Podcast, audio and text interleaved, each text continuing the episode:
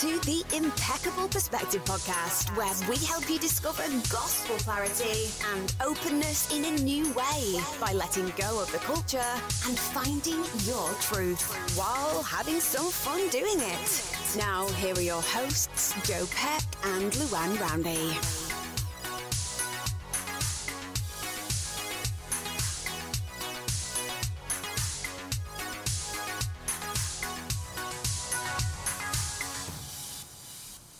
All right, everyone, welcome back once again to the podcast. We are coming at you live from Impeccable Headquarters.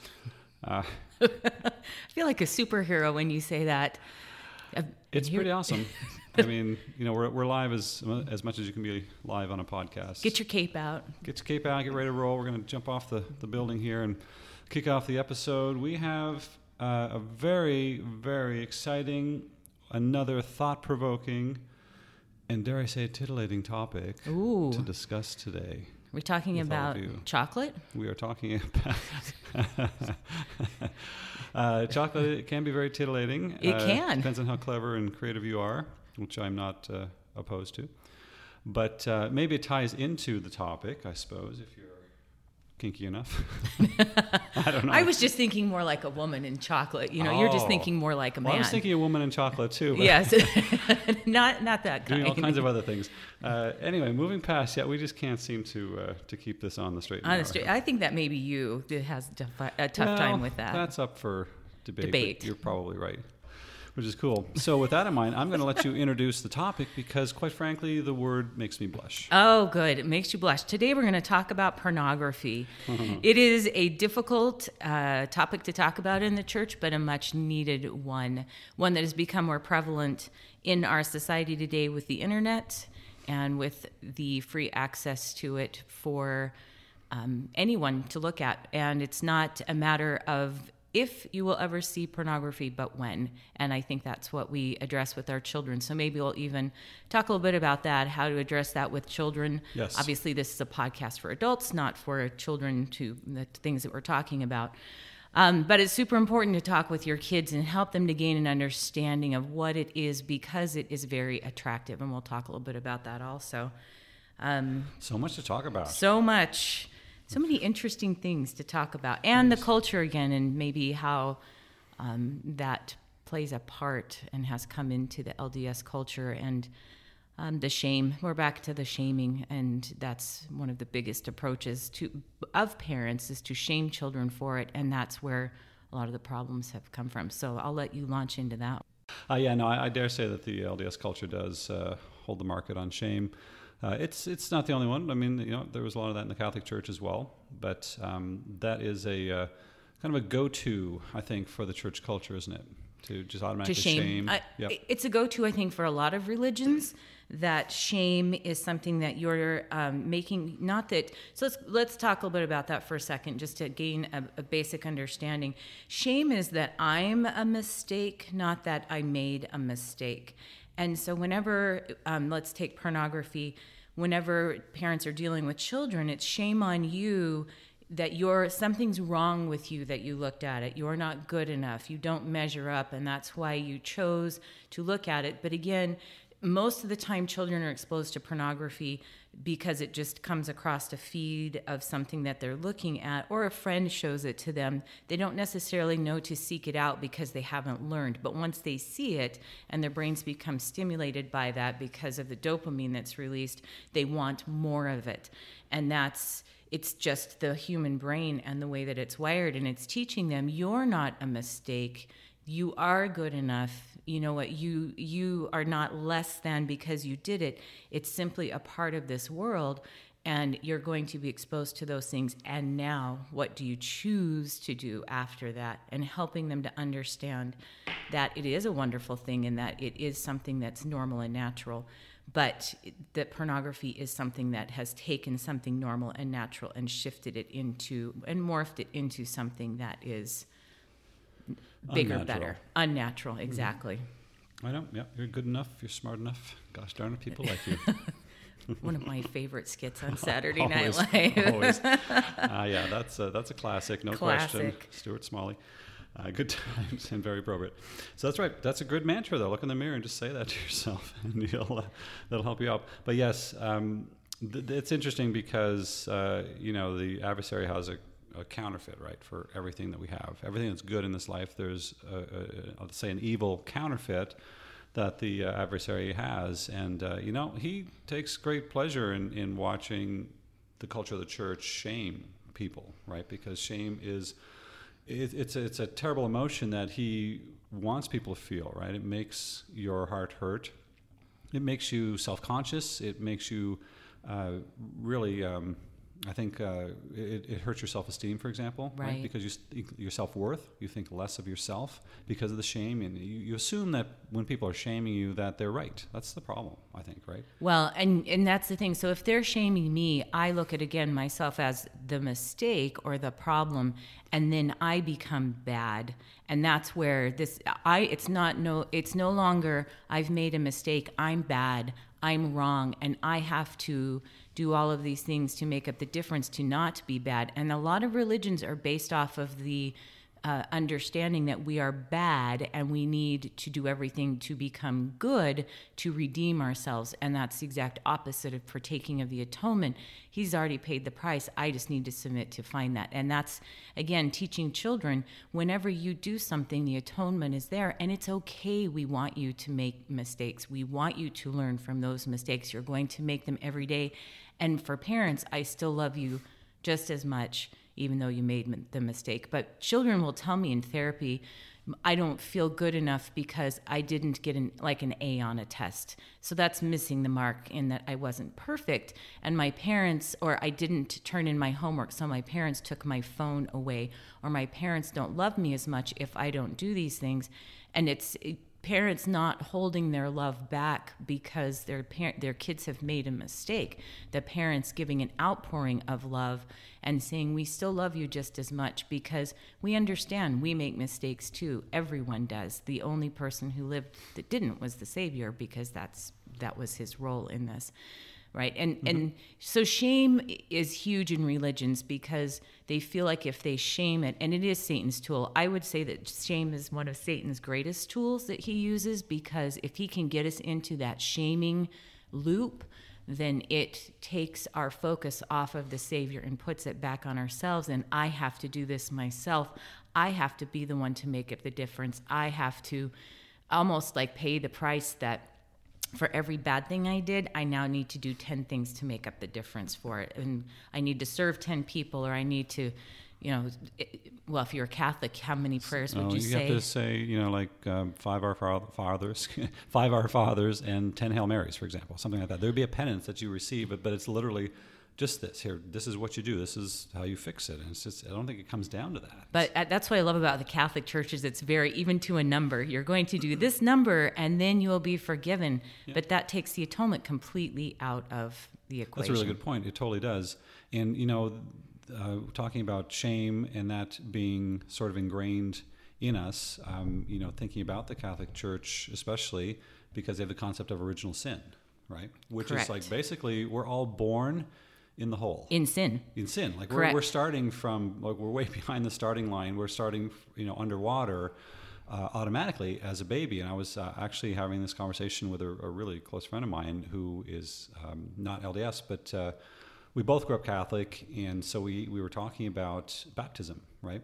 And uh, and how uh, so as a catholic i was baptized as, as an, infant, an infant. at three weeks old because the, the whole idea is of original sin meaning that I'm born a sinner because of what the, the because of the fall, right? Because of what Adam chose Eve, to do. Yeah, the, chose exactly. to do. Right. But the thing is, you're which and this this is the thing of the conversation. Um, we're not uh, being being held accountable for someone else's sin is not the plan of salvation. It doesn't even make sense mm-hmm. logically. But that's but how can a child do that? So I was explaining that in the LDS Church we have the age of accountability, which is eight years old, where we feel that a, a human being is able to discern right from wrong at that age, and so that's when we baptize them because up until that age they're not really accountable for any sins that they do. They're going to sin. Kids do that. They hit their sister, they pull her hair, they sure. break their toys, right? They'll do stuff to people, but they don't understand enough about right and wrong to be held accountable until the age of eight is that's what it was determined and so up until that point there's no need for baptism because they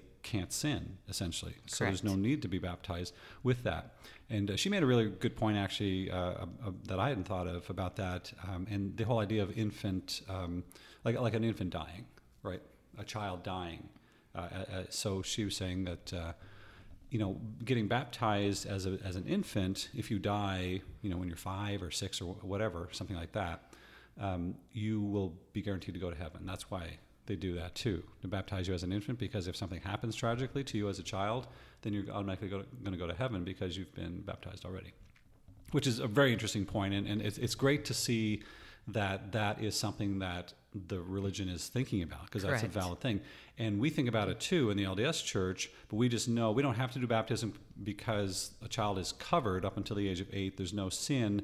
So if they do perish right before the age of eight years old, then they go right to heaven. Right. Kind of and thing. then they get taught, and that's a whole different thing to well, talk exactly, about. Yeah, that's that a whole other topic. Exactly, yeah, which, which is fine. But if yeah, and that's the thing. If I, and it's Adam felt that man might be because in order for us to be, he had to have the fall. But and then man is that he might have joy, and it's understanding that that particular sin that they had had to happen for us to come about, but we're not held accountable. And we're back to the articles of faith that we're not punished for Adam's transgressions, which is why we don't need to do that. But it's still this interesting you are when you sin you have to make up that difference and and not shaming them for that.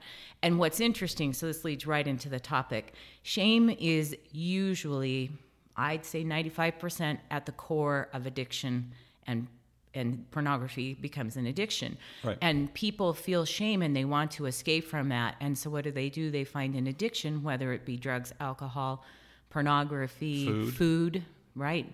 And sleep, I have a lot of them that will sleep all day long because they want to escape from that feeling of shame, and that's where the addictions come from. So let's let's kind of hop into uh, pornography and where that starts.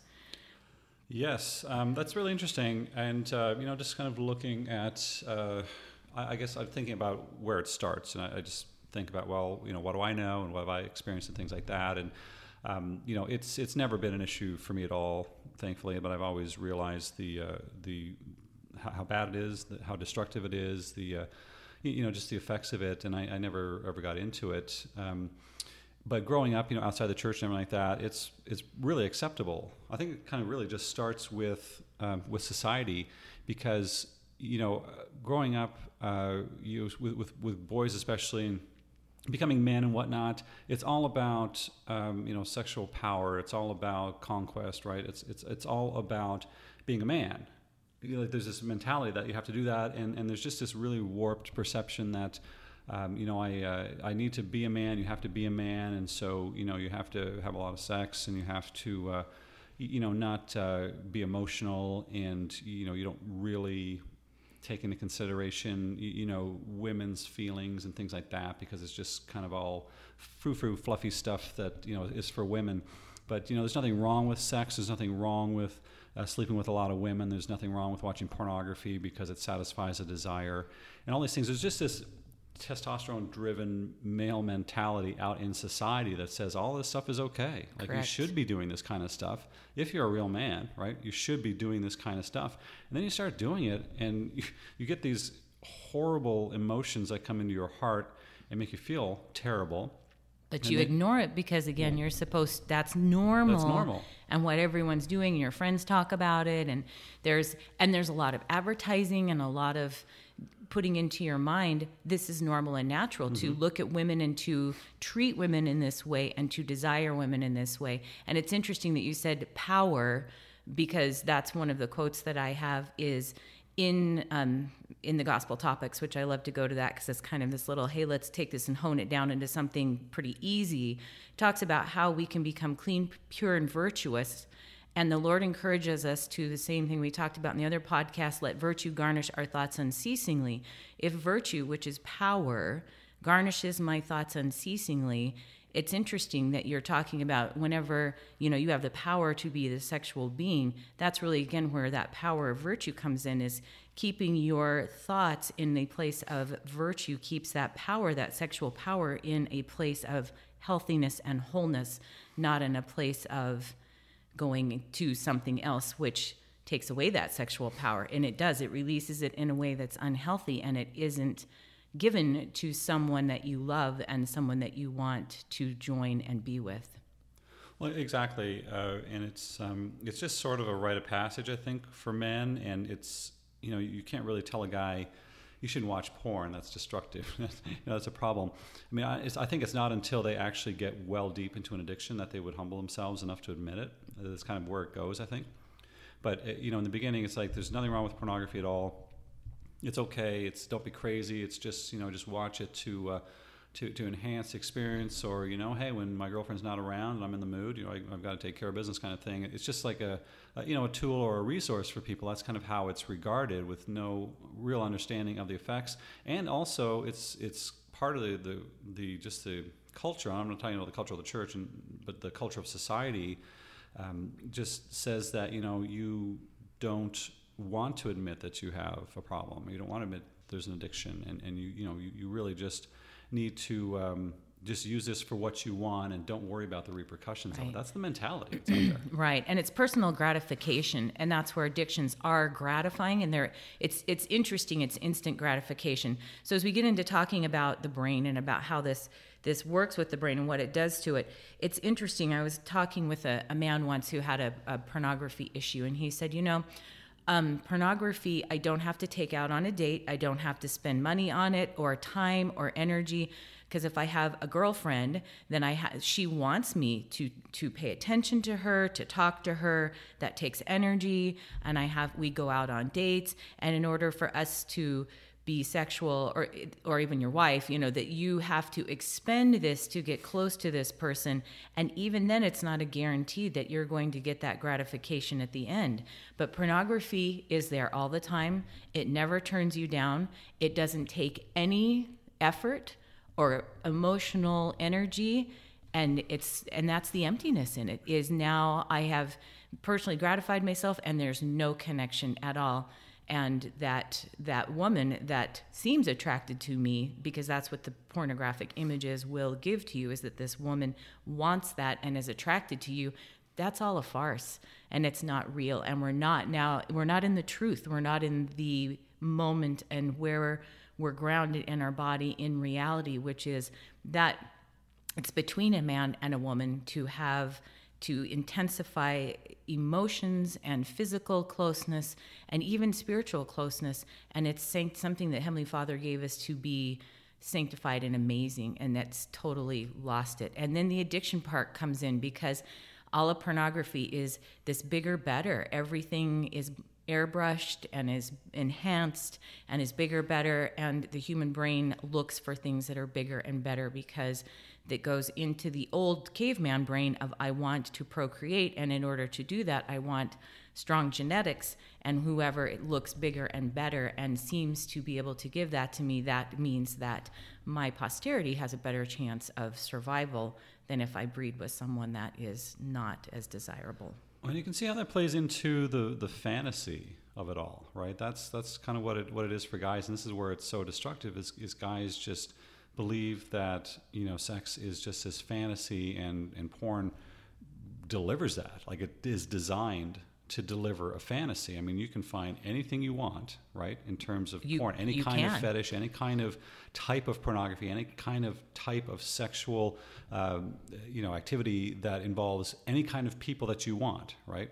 whatever you think is, is crazy and whatever turns you on, you can go find that. And I mean, this is, I mean, they market directly to people to those fantasies, and there is a weird, crazy, uh, you know, uh, market for any kind of thing that people can think of and uh, and so they provide all that. But you can see even if you're like just a normal person dealing with this, you can see how relationships have become terribly transactional, right? When you talk about, well, if I want to have sex with my wife tonight, I've got to take her out to dinner, I've got to clean the house, I've got to do whatever she needs me to do, and I'm going to hope that she's going to be in the mood and all these things. And you know that, that that's the mindset that kind of leads to people leads people to think that you know well pornography is okay, right? Because I need to uh, fulfill this, and she's not doing it. And I tried, you know, and she still wasn't interested, or whatever. When really the breakdown is in communication and your relationship, and the which relationship. is a whole other topic. But that, that's what's going on. But the I think the the problem and, and now today, I mean, it was different when we were growing up. You know, when we were teenagers, and you know, one of my friends had a Playboy or something like that, which was rare to happen. But I mean, they would sneak their dads, for example, right? That was probably the most common thing. You know, when you're a teenager, you can't go buy that stuff, and that was the only option we had growing up was to go to a store and buy it. So like I was too ashamed to ever ever even try anything like well, that. and they wouldn't sell it to you because you were a kid, be- Yeah, because there's well, an age limit. too. But again, it, and then there was the shame of if you're caught with it, then then, then Oh my gosh, I can't. I mean, just the I didn't I didn't do so many things because just the fear of what my mother would do to me. I'm, I'm not even kidding. Like the punishment would be, I was scared to death Scared to to do death. anything because I knew what was going to happen. And I mean, I guess that's okay, but you know, because I didn't do certain things. Yeah, but fear is a motivator that is very powerful, but is not a long last motivator. And, and that's given in how many of us have gotten a, a ticket because we've driven too fast. I- Guilty. I, have. And what happens, the fear is, oh, I don't want to get another ticket. So we drive the speed limit for about how long, Joe, does that last in your in life? In between tickets. Yes, Oh. or in between in between when you start speeding again. Oh. So I speed, I get a ticket, and I'm like, oh man, I really got to drive the speed limit. So Yeah. okay, the speed limit's 55. I go 56, maybe 57, It's and not that long lasts. for me. It's kind of like when um, we used to drink in college, and you get just Mm-hmm. Really hammered drunk, and, and- yeah, and then you would get sick, and you would just pass out and all this stuff, and you would swear in your life you'll never drink again. And then about the next weekend comes along, you're Yep. pretty much ready to go again. So it's kind of it's kind of that kind of timing for me. I think is a little bit like that. And I mean, I just naturally, uh, you know, kind of drive. Fast. I'm much better now. I will be honest. I am much much better now. To be honest, like in terms of speeding, things like that. I used to speed a lot. And uh, I got a lot of tickets over the years, and I, I don't anymore because I just like it's just not worth it anymore. And I think you kind of mature that and way. that's the maturity. But it lasts for a couple days, maybe, Oh, it's- and it's, then the know, fear right wears off. because it's ha- habitual, right? You, Right. You, you, you have to break that. But now let's go into even with the, the fear of having a Playboy. Now, what do you equate sexuality with? With fear, with my mom caught me with this, and there must be something bad and wrong and shame on me for looking at this woman and having sexual thoughts. The, and that's the interesting thing. The sexual thoughts are natural and normal. The pornography is the part that's the issue. So teaching your children. Okay, so I'll, we were out shopping for my 12 year old, and we were in the bra section because when you know girls are that age, should I plug my ears? no, at it, this point here. you're okay. And our our 14 year old son was with us, and she said, "Mom, he's looking at the pictures of the women who have the bras on." And I said, "Good. That means that he's an actual 14 year old boy because that's normal and natural for boys to be interested in." Curious. It, it's a curiosity, and for him to be interested in that is talking to him and saying, "You know what? It's good that you see the body as something beautiful and normal and natural because they are." and and it's the shaming part that then you equate bad wrong there's something wrong with me for wanting that and then sexual in, intimacy is looked at as something as bad or wrong because it plants that seed into the child's If, you- if you ran over and you know grabbed that, what was he looking at? A, just a, a, a oh they have pictures pictures, yeah. So yeah let's just so say it was a, a it was a newspaper or a magazine or something like that. But if you went over and grabbed that out of his hand and said, "Don't look at that," that's what we're talking about. That's the message you're sending, where Right. that starts to connect in his mind. Oh, this is wrong. This is bad. But everything you described is exactly how the culture of the church shames people about sex, right? And that's that's I mean a fact. And I don't know, you, you can push back all you want on, on that kind of thing. And I've had people like our last uh, episode on dating was uh, controversial, and I've I had some amazing feedback on that. I loved it actually, and people came back with great feedback. People came back with with concerns about some of the things we said, and that's fine too. It's it's I welcome that because. Uh, it made me realize that hey, maybe you know things are taken away that I didn't you know expect them didn't to be expect taken. them to be and that's the thing that whenever we say things it is it is our opinions and that we're expressing these things and we want feedback on that and that we're not perfect either Well, of course, yeah. And it's, again, this. this is just like uh, you, you know, this is our perspective on things, and I think it's important because it, more often than not, I've had people come back to me and say, you know, I never thought of it that way because I was told this growing up and told that growing up. And what you were told is the traditions of the father kind of stuff. And what you were told came from a place of shame. or fear, Or fear. And, and that's the hard part is the belief systems aren't based on truth and righteousness and love they're based on fear and so that's where whenever your mom you have this fear and that's very true. If i'm found with this i fear the wrath of my mother. If we could teach our children i i don't agree with that and let's talk about why that is why that's unhealthy then they gain an understanding of i have these feelings of interest curiosity, which are again normal, natural, wonderful things because that's God given to procreate and to be attracted to someone, and teaching them and validating that, and then helping them to understand. And this is not something that will help you to develop those.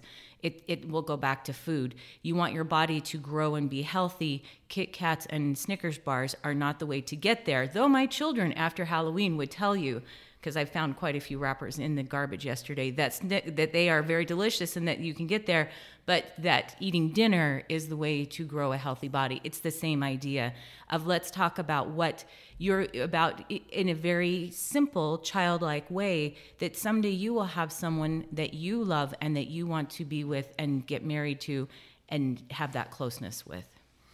Absolutely. Um, yes, there's there's a, a lot uh, to this. It's just a super complicated topic, and it's kind of fascinating. I think in a lot of ways to me how uh, all of this works. And I'm always, as a convert, like I'm super fascinated by the concept of the adversary because we never believed really that there was an adversary before. And once you kind of have a fullness of the plan of salvation, and understand the role that the adversary plays, it's very fascinating to see behavior. And porn is, like you said, this is probably his number one tool because his goal is to destroy the family, right? And Correct. to take away agency.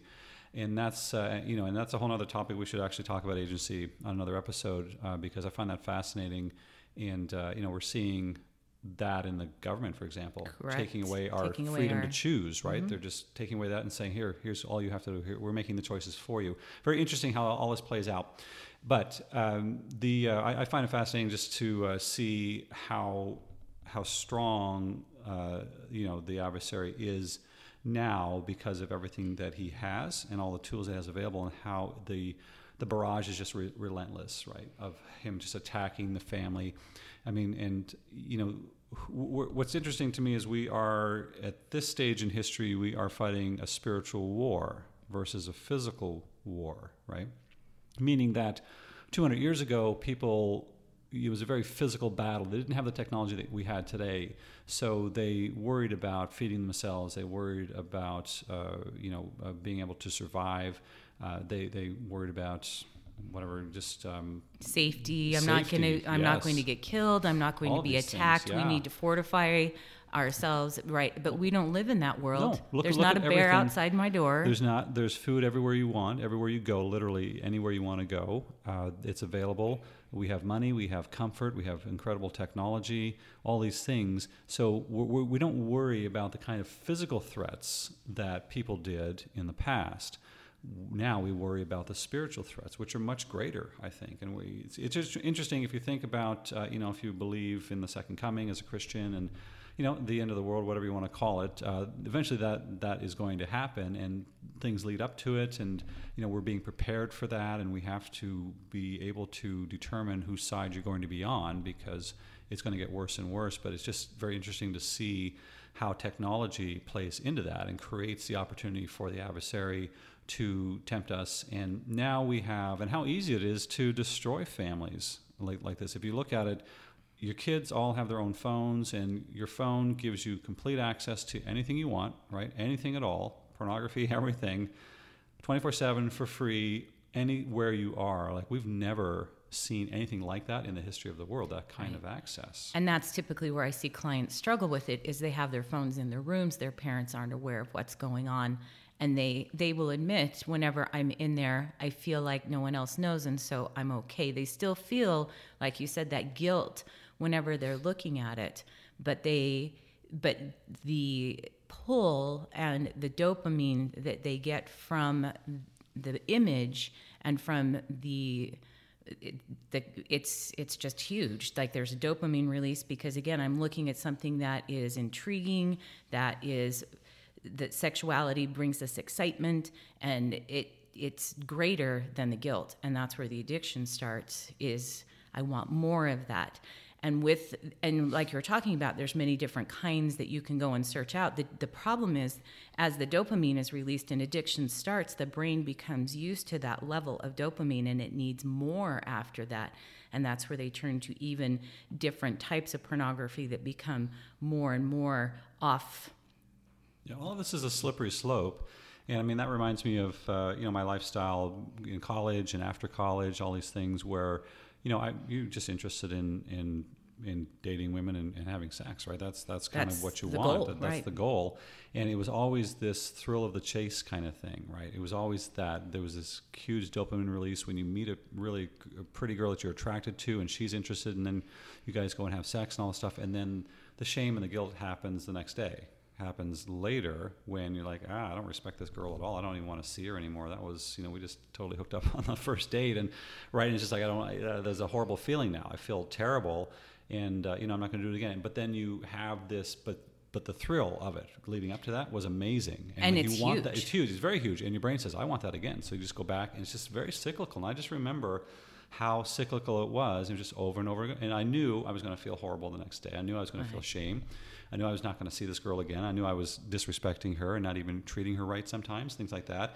But you still do it because oh, I'm just going to do it differently with a different girl, or I'm going to, you know, I just want that excitement so much. It's so cool. And it's just it just it's a pattern that just goes over and over and over and you can't get out and it is a horrible slippery slope because it, the you, you become you're not satiated anymore after a certain period of time Correct. and you have to go to another level to receive that level of dopamine or, or that effect that to you want. To still have your brain feel that Yeah. way correct and that's the difficult part and it's right it's exactly what you're talking about that where it's more of a spiritual thing now than it is a physical thing that is being attacked by satan and how it, it, it whenever porn is viewed it's a tool of the adversary that the, the spirit leaves. And that's and it's now this spiritual warfare of okay the spirit's left and and it takes time and healing to get the it back because it chased it it can't reside whenever you're engaging in those particular things. And i think even though you're not a member. Like you felt that too. You weren't a member at that time but you felt the spirit leave and that's where that guilt came from in that i know that this isn't something that i really want because that calling to truth and that calling to live what God wants us to be is in all of us. Innately, all human beings are good. They want connection. They want to have someone that they're close to, that they can have a relationship with, and pornography destroys that. As people become, so again, I, I work, I don't work a lot with pornography addicts, but I have as people start to view porn, their brains become wired into those images and it it becomes habitual. So it's neural pathways and anytime we have a habit that we start, the neural pathway starts to be formed, including walking. So, whenever a baby's born, they don't have a neural pathway for walking. So, they crawl and that neural pathway starts. And then they start to take a couple steps and that neural pathway starts to form. And now, as adults, we don't even have to think about walking because it's like a freeway as opposed to there's no path and I'm bushwhacking through a jungle to try and, and form that. So, pornography is the same way whenever I start, it starts this neural pathway. And the more I look at it and the more I engage in it, the bigger that neural pathway becomes. And it becomes very normal to me. And then whenever it's time to engage with a human being, they can't become aroused and they are not interested in that because that has never been a part of their life. And they're missing that whole connection, that whole human connection that we long for and that we thrive in and that brings us joy and they miss that joy and then they turn to the addiction because that's the only place that they find the joy and it is at that point that's where life is kind of hits rock bottom and all they know is is that pornography addiction and that's where the church has really noticed that and started the addiction recovery program which is amazing and there are many groups all over the world for that. And if you're not in a place that has one, they have one virtually now that you can uh, work the 12 steps. And pornography addiction is probably the biggest one that they work with within the addiction recovery. There are other ones for alcohol and overeating, but pornography by far is the, the biggest one to be addressed. Well, there's no question about that. I mean, if you just look at society, porn is everywhere in various forms, right? I mean, we're not just talking hardcore porns, but if you look in advertising, sex has been used throughout history, of course, Correct. to sell and everything like that. But we're at a point in today's society where there are no limits anymore. There's no boundaries on that, right? Where it's okay to show very provocative, very sexualized images in advertisements. You look at music videos, for example. There's really no limits on that at all. I mean, even you know they, they can simulate sex ac- activities in videos and things like that, and not actually having sex, but it's but it's step, still I mean, still is very the image is pointing. I mean, you, you connect the dots very quickly in your mind, right? That this is okay. This is how it's done. If you're successful, you know you you just have sex with beautiful women all the time and it's it's it's completely just throwaway it's all about just feeding yourself and your ego there's no relationship to it in any way there's no uh, sacrifice that you have to make. There's no commitment that you have to make. This is just take take take for my desires and feed my desires and then that's right. what's that makes you successful. And the conditioning leads to people um, doing it over and over again and seeing people as objects that women become an object for me to use to get this gratification. And then it becomes obsessive and it becomes again that addiction. And that's where child trafficking has come into such a huge market which is now being exposed and and taken there are steps being taken to end that but it's that same idea that children have become objectified and that people are pushing for them to be used for their pleasure. And it's, it's strictly sexual gratification just like it's just a throwaway object now. That's what human beings have become in terms of sex and and porn. And you know it's a boundary issue uh, people have no boundaries anymore about that right it's just it's, it's just about my own personal gratification and whatever i have to do to do it is fine there's no boundaries there's no concern for anyone else and it's just escalated into this absolute horrible problem that is affecting society all over the place, everywhere, in every aspect of it. In every aspect. And that's the thing in the church. And, and even people who are Christian, it, it is going to affect their lives because it is part of the world. And it's now how do I look at it? Do I see it and not ingest it and not take it in to be a part of me, but to look at it and say, you know what? I, I don't want to take part in that. I don't want to to be a, a part of my life and a part of my sexual intimacy. And, and it's difficult because even in marriages, sometimes, well, many times, one of the partners they they're starting to fall apart, and then they find out, oh, my partner's been looking at pornography for years. No wonder our marriage isn't working but it hasn't been spoken and it hasn't been shared and the communication hasn't been there. And it's the, that's the major part of of all of this within the church is open communication, which again, the culture has not cultivated. Let's talk openly about these things. No. And and I in young men and young women's there is a month where we talk about pornography and about addictions and I, those are probably the hardest lessons and I've seen them skirted around where they don't uh, open up and really talk about it and say let's talk openly about this that it is part it is something that you will face and they've, they've already faced it the median age now is 11 that someone sees a pornographic image. Uh-huh. And they've already faced it, and letting them talk about it and say, I'm really confused because I really, I, I, I kind of feel excited inside and I feel this draw to it, but I don't know what to do. And I, and I want to look at it again because we like that feeling of excitement. We like roller coasters. I like roller coasters. I think okay. they're fun and yeah. exciting. And as long as you don't get sick. Well, but but we long for that. We because our daily lives are very you know very habitual, very mundane, and when we can get into that excitement, it's like oh, and I and that's the thing.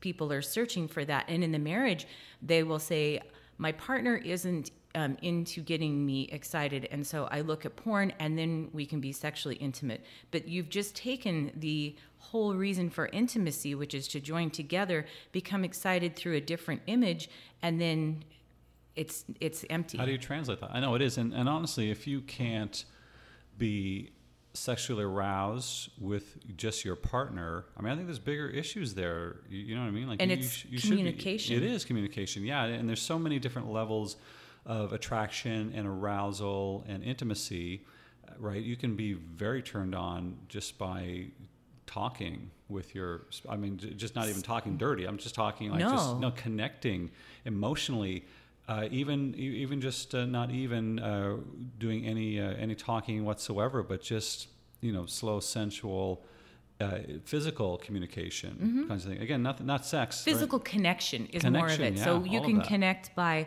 holding hands. I mean, something as simple as that is connecting. Dancing, right? Dancing. Anything like that. Yeah, going out and being together and really sharing. And it's sharing at a deep, emotional, intimate level that brings more of that desire for that physical, deep, intimate level because they're all connected together. It does. If you uh, connect with someone, and this is really, really true, if you connect with someone on, on a level, even if you're just out on a date and you're doing something fun and you're, you know, um, whatever you're doing, it doesn't really matter what you're doing. Maybe you're just uh, running around playing a game or, or you know, whatever the, the case is, you're connecting and you feel a sexual attraction from doing something completely non-sexual Right. because you've just built a connection with that person. All of a sudden, you say, "I'm connecting with you. I find that really attractive, and I'm like, I could, I'm, I could see us connecting physically I'm. I'm deeply attracted and I have the desire to connect at a deeper level. yes, And it's becoming aware and listening to that, which pornography has stunted that or blocked that in people because they don't feel that anymore. And, and it can heal again through recovering and turning to the Savior and turning in the 12 steps, turning my life and my will over to God and knowing that only a power greater than myself can bring me to sanity because it reaches this insane level that that then it is taken it is cleansed and that feeling starts to come back. And it takes for addictions they say that however long you've had the addiction it takes twice as long for it to heal and for the brain to come back to a place of of nor, norm like normal function and and so if i've been addicted for two years it's going to take about four years for you to be clean and sober and be able to find that level. But it'll come back and then it's that excitement of i want to now have something deeper with you because i have i've touched that part of me and you. They've connected in that emotional way to to be able to find that. And that's the wonderful amazing part of being married and having a partner oh, oh, it is, yeah, and it is, and, and just you know, treating sex the way it, should be treated, meaning respecting it and understanding what a beautiful gift it is, and sharing with it with that with someone, versus taking it as a as a means to an end, where sex is just a way to gratify myself. It changes everything in your relationship too. But can you see how just when you were talking about um, all of this and the connection and everything, can you see how when couples, let's say, or whoever views porn to get them in the mood or to enhance their sex life or whatever like that, to see how that is a substitute for making a connection. Mm-hmm. And it also, what it also does is it basically just says, hey, this is our shortcut. Like we don't actually don't have to work at our relationship anymore. Instead of just connecting and getting in the mood through that way, we're just going to watch porn and get it. So we're back to lazy learners now. right? It is a lazy learner and it's fake. But It's that's totally the thing, it's fake. And then they wonder why their marriage is struggling because our marriage in that realm is based on fakeness and it's not based on the reality that if I don't want to be with you, asking myself, why is that? What's going on inside of me and inside of our marriage that needs to be addressed and looked at in a deeper way? Building that awareness and building that being in the moment with that person that that I'm not looking at. And there's probably something deeper that needs to be brought up and talked about and and worked through to regain that trust. It's trust and that Oh, yeah. that intimacy. It is, and also, you know, porn just uh, kind of it changes your attitude towards things because I I, I feel like you're just going to want to give up. Like you're just not going to want to try to do what you're talking about to make those connections anymore. It's just easier to watch porn, and I mean, porn is destructive. Like it changes your mind, as we know, like an addiction, and, and I've heard that it's you know as bad as cocaine in terms of what it does to your brain, right? The, It's how about it the rewires. same. About the same, yeah. And so that's horrible. But I, I think it also changes your behavior, changes your, your thought process and your personality. And you just become really super selfish with it as a person. But that is going to extend into every aspect of your life. That's the problem. You're going to start taking shortcuts. I'm, I'm not going to work on a relationship, uh, you know, in this way either, because you know it's, it's not about just getting aroused and having sex, but it's like you know, we have a shortcut for, you know, creating that connection when we have sex. So let's find another shortcut for creating a connection when we do other things together. But but how many shortcuts do we have in life, Joe, that we use I'm all the saying it's right. I'm just saying this is how people think. I just right? want, but I want people to understand that's a lot of where our lives have gone. The shortcut of I don't want to cook tonight, so we're going to just go grab oh, life something Life is full of eat. conveniences. That's That's- that's exactly everything. You know, know everything in our life is is convenient. It's it's built that way, which is great in a lot of ways, and it does help our busy lives. But we have to, I think, understand that this is not a substitute. This is not how everything is supposed to be. It's it's not a, a, a way to just not work at our relationships. Right. I think it's an understanding too that that's the the relationship between a man and a woman is one of the the deepest most intimate things you will experience here on this earth and that's why it's the link that continues on through eternity. We love our children but our children will go on to become sealed to someone else and and that becomes that deep intimate relationship and that's why we take that with us and become and we and we stay together forever. And if i can't create that here on earth and work on it here on earth what's it going to be like after this? And it's taking that eternal view of what do I want for eternity, not what I want in this moment of gratification. Or the other thing, it's not just gratifying. People will use it as a release. That's the other thing I hear a lot. Well, I look at pornography because it's built up and I need to release something. I need to release um, things that have built up from work, stressors, fears, or even negative emotions, sadness, and that's the way that I cope and deal with it. It becomes an unhealthy coping mechanism and that's not looking at the root of the problem again that something is going on and i'm not going to just escape and release through that and that's even where in marriages many times it's used as a release and it's not used as something that is connecting and binding no, I've noticed that my whole perspective changed. Um, we, you know, when I joined the church, I guess, and gained some more gospel knowledge on uh, you know, more of an eternal perspective on things, which I didn't really have in the Catholic Church, and that changed everything for me. It changed how I viewed relationships and how I dated, and it, it changed how I thought, how I interacted with people, all of these things. And yeah, I have I have a much more um, eternal focus when it comes to relationships, meaning that I want something meaningful that's going to last, and uh, and I know that there's no value in something that is frivolous and, and throw away. And it's interesting that you bring the gospel in and how once you have the gospel, it changes the perspective. So the knowledge does, right? It does. And now it's people in the gospel that are struggling with it. And and I I told Joe the part of what I I'm passionate about this is that I was married to a pornography addict and it ruined our marriage, it ruined it ruined our lives. It ruined our family. It, it was so selfish that it went from um, pornography to affairs to excommunication to rebaptism to pornography. I mean, it was an ongoing cycle of multiple affairs, multiple excommunications, and that derailed my spiritual path in some ways that it was very difficult to deal with. And it meant a lot about me that I wasn't worthy, that I wasn't good enough, um, because it the sexuality part is us together. And so my self esteem took a huge beating, as all women that I work with when their husbands are engaged in pornography or affairs. And so, in that selfishness, people believe that it's not affecting others, it's just affecting me. It affects not only you, but your children and then the generations that come after that.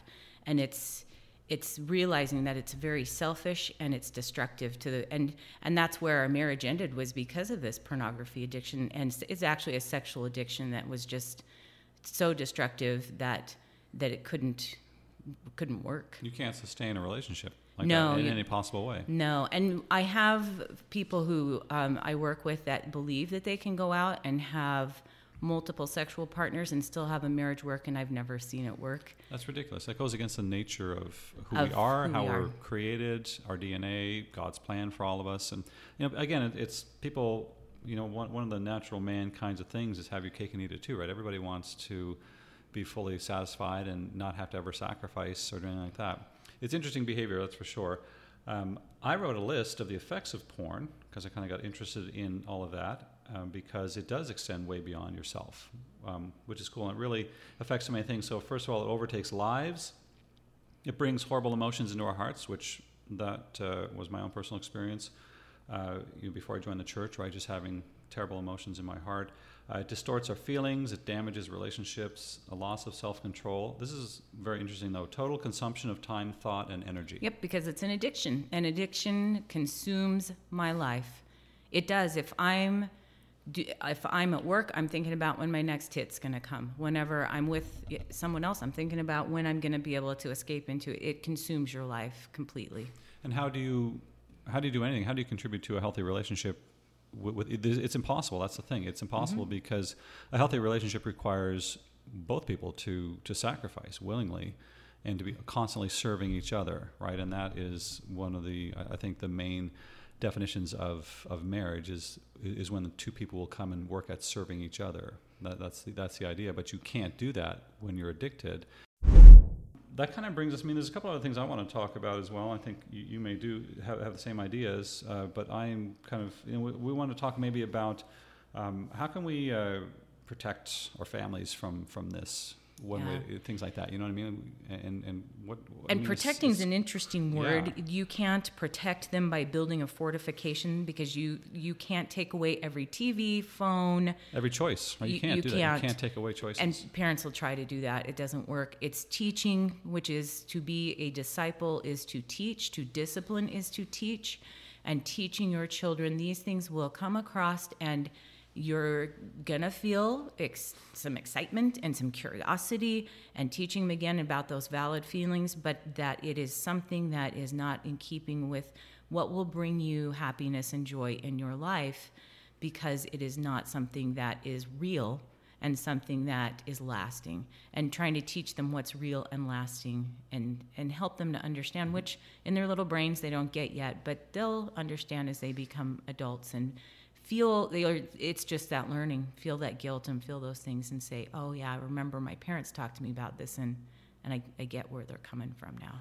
I know there, there's i mean there are things out there filters and whatnot that uh, protect right? There's things you can do on there are and there some of them are good but i know a lot yeah. of kids that can find their way around well, them. around, yeah for sure. But i think i mean i read this uh, about this topic and I, it made me think and i think it's really applicable um, the, the best filter that you can have is basically your knowledge and faith in God and in the atonement, right?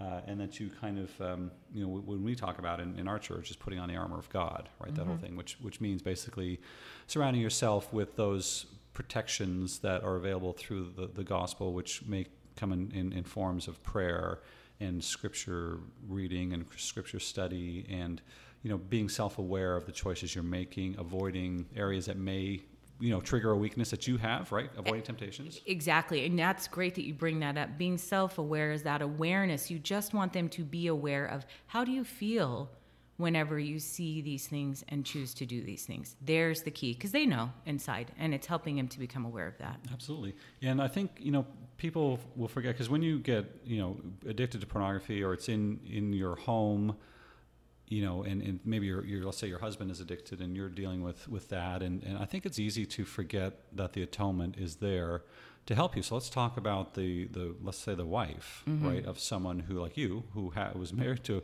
uh, an addict that way.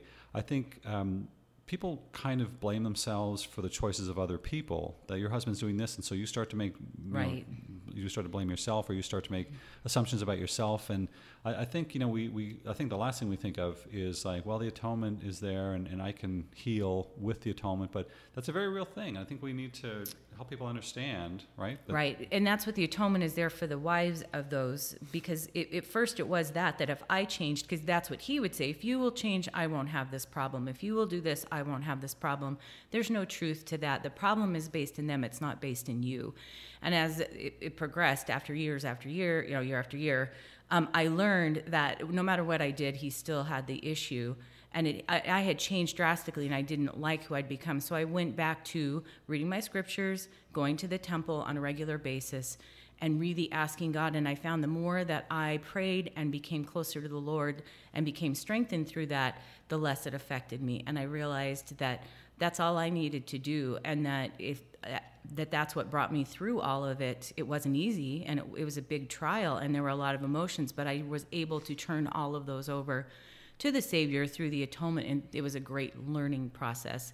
And that's where the trial becomes this amazing connection to the Savior because I had to have the Savior to even be able to make it into the next day. Like that's it, he was the the rock that I had to be founded on because I didn't have anybody else to turn to or anyone else to lean on in that way.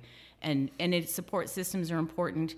Um, in ARP, there are spousal support meetings. They didn't have those back whenever I was going through this, but they are great because you realize there are other people that have the same thing going on, and being able to support each other brings a lot of physical and like in the moment support that we need.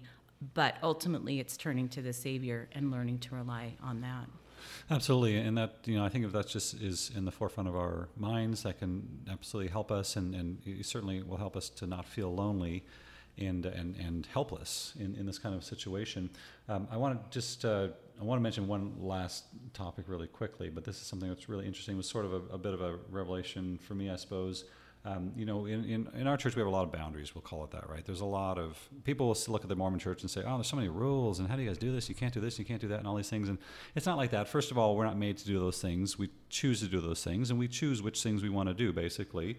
But boundaries are there for our protection. That's the whole right. point of it, is to protect us, to keep us healthy, keep us safe. And, and there's you know certain things that can be very destructive if you let them get out of control. And so the, the really this is an exercise in self mastery, right? Which is very fascinating to me. And it's not it's not saying sex is wrong sex is bad you shouldn't enjoy it you shouldn't you know have a healthy sex life. There's nothing wrong with that at all. But there's there's uh, you know if you can master like we have a, a, desire for sex right if you let that get out of control then you turn into these people who just get addicted to porn and these people who just uh, have no respect for sex or for women or anything like that. Mm-hmm. they just want to gratify their own desires. That's very unhealthy. That's her- horrible. It's not to say the desire is wrong. It's really just mastering right? Self-mastery mastering that desire. But when you when you can do that with in terms of sex and pornography, I see that as an opportunity where you can uh, use that as strength to also self master other areas of your life, whether that's finances, whether that's business, whether that is relationships with your friends and family and coworkers, whether that's the goals you set in your life. Right, everything comes from self mastery and discipline. That's how you become successful in, in, in anything. And so, if you can kind of take on. I mean, I, I, guess it's just not about well, you have to control your porn problem. It, it's a, it's about like this is an opportunity to master desires that we have and mm-hmm. use them to make you happy, not get rid of them, not stifle them, not not right. So the scripture them. brings up in my mind is bridle, bridle your passions. Ah, and okay. if you think of a bridle, it's leading you. You're not taking it and shutting it down, but it's a very gentle. And bridles are very gentle with horses. You don't jerk them around. You just barely have to give a little not, bit of pressure. It's not. Uh, it's not like a, a you know. Um, like uh, chains or shackles or any kind of enslavement for a horse. That's either. the opposite. Right. You don't want to do that. And so if you're bridling it, you're right on. Self mastery is helps you in all areas. And what did we come to the earth to do? To learn, to and, learn grow and, grow these exact things. Bridling that passion means that I lead myself gently and kindly with love. And telling myself it's okay to make mistakes. It's okay.